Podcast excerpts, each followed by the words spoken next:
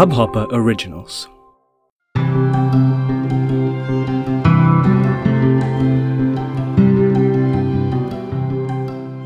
Hi, today I wanted to share with you the story about a story in my book, uh, The Other. The name of the story is Grief is a Beast. And it's actually a story that I wrote at a time of great personal struggle.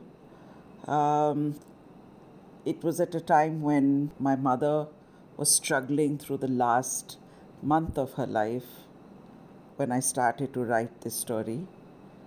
And I finished writing it after I had lost her. So obviously, it comes from a very, very personal, difficult time in my own life. Well, I wrote the story, and because I was working on The Other, which is a collection of short stories, I put this in there.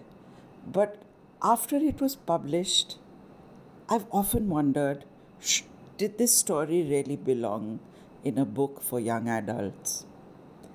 And I've doubted myself on this choice of having put it in. And then last month, I went to a school uh, where, in preparation for my coming, each of the three sections of the class had uh, read one story. Each of them had read a different story. And one of them had read, one class had read the story Grief is a Beast. Um, the teacher called me the previous day and said that the children have really connected with this story and could you read this, this story when you come? I practiced it because I'd never done a read aloud of it. Uh, I was practicing it and I found myself breaking down in tears all the time. So, next day when I went to the school, I told them that I couldn't do this story. But there were so many children talking about it that the other sections who hadn't read it said, Ma'am, please can you do this story? And I said, "I- can't because I'm not sure I'd be able to get through it. It's still too raw a place for me. So they said, Well, can we read it for you and for the other sections? So I said, Sure. And they did a marvelous reading of it. A whole lot of us were crying. Some kids I noticed had to leave the hall. But the questions, the kind of chord that it struck. So, yes, it's a difficult story. But gosh, how young people have responded to it. I mean, I greatly respect them that they were able to empathize and understand and get into the skin of that of that story. So here it is. Grief is a beast.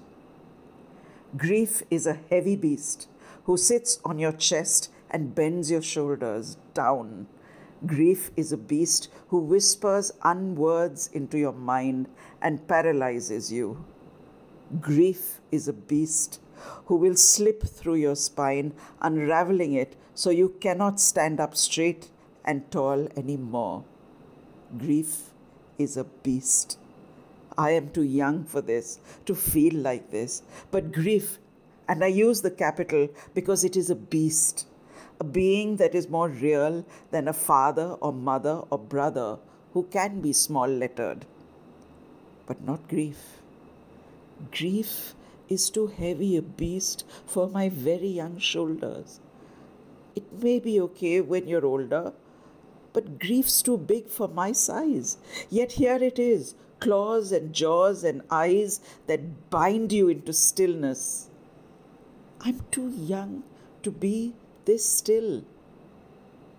Yet here I sit, unmoving, for there's enough movement all around me, a whirling of dervishes who will not stop.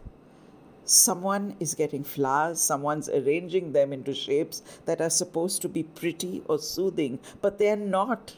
The smell of them is the smell of the beast.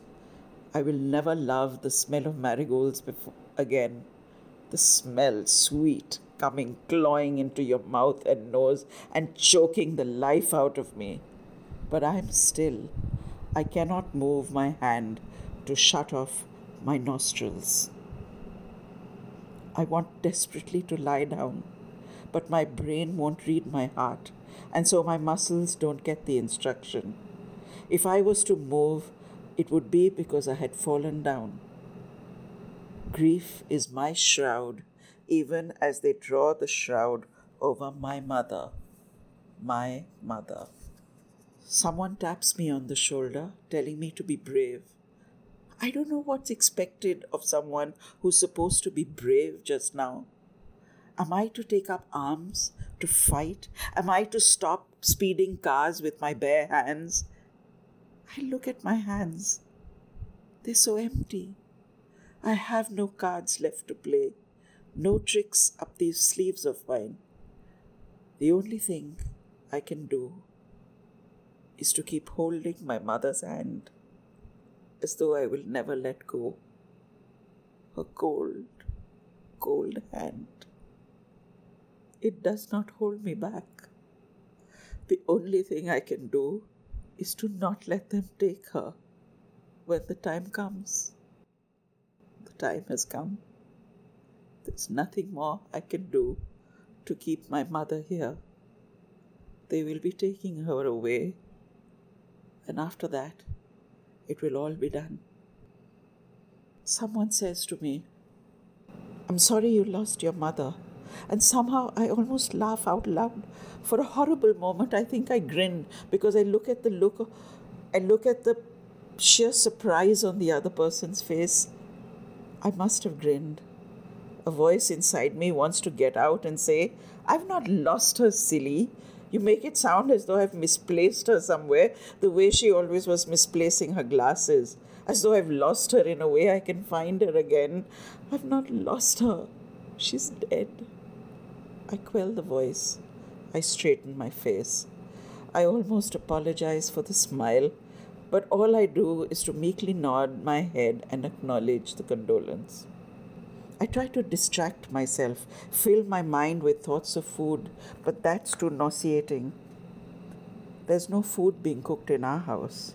Food comes from another unknown kitchen. A kitchen that doesn't know that I don't like garlic in my food, and tomato skins have to be removed from the curry or I'll gag on them. But the fires in our house have been put out no fragrance of frying onions, no wafts of cinnamon tea. There will be no mother cooked food again, ever. Oh, the home fires will start, salt will be sprinkled, onions will fry, but always by other hands, never by mother hands. And then a month passes, or is it two? Am I breathing? Am I whole again? No, no. I'm more a hole than whole. The emptiness growing inside me as the black hole inside me sucks light and laughter. On the outside, I can smile and even laugh a little. On the outside, I nod my head at someone who talks to me and double up with laughter when someone cracks a joke. Double up, yes, because then no one will know that I'm not really laughing my head between my knees, laughter like sounds escaping my lips, and in my head there are instructions going towards my heart saying, Buckle up, cover up, don't let them know, don't let them know. And mostly, no one does. And then a time comes when the lump in my throat shrinks a little. There's no light as yet but the darkness seems to be less dense.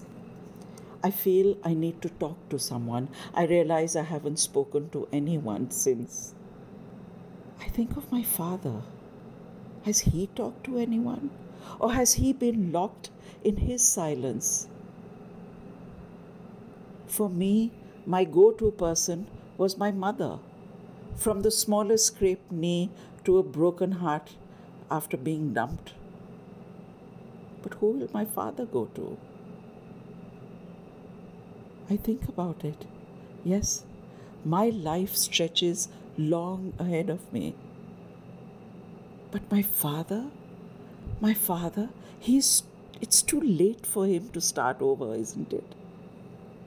Who will he turn to? I'm standing in front of Dad's room now. His door is shut as it's been a lot nowadays. I hadn't really thought about how shut in he's been. I feel a pang of guilt and then quell it with a, well, I'm here now. I knock and wait. Knock. Wait. Knock. Who is it? The voice is so faint.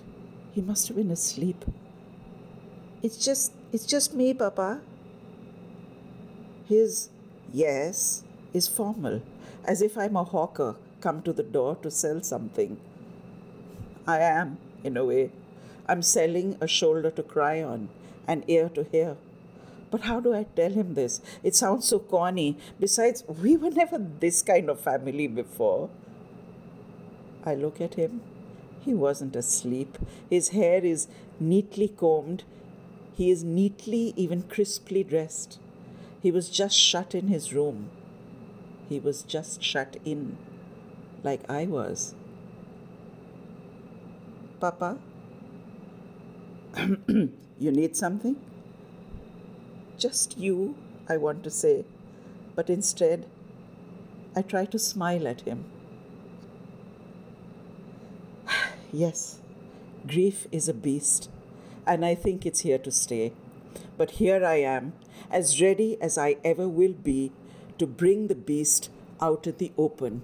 It will not feed off my silence again. And maybe I, no, maybe we, together, we can start to tame the beast after all.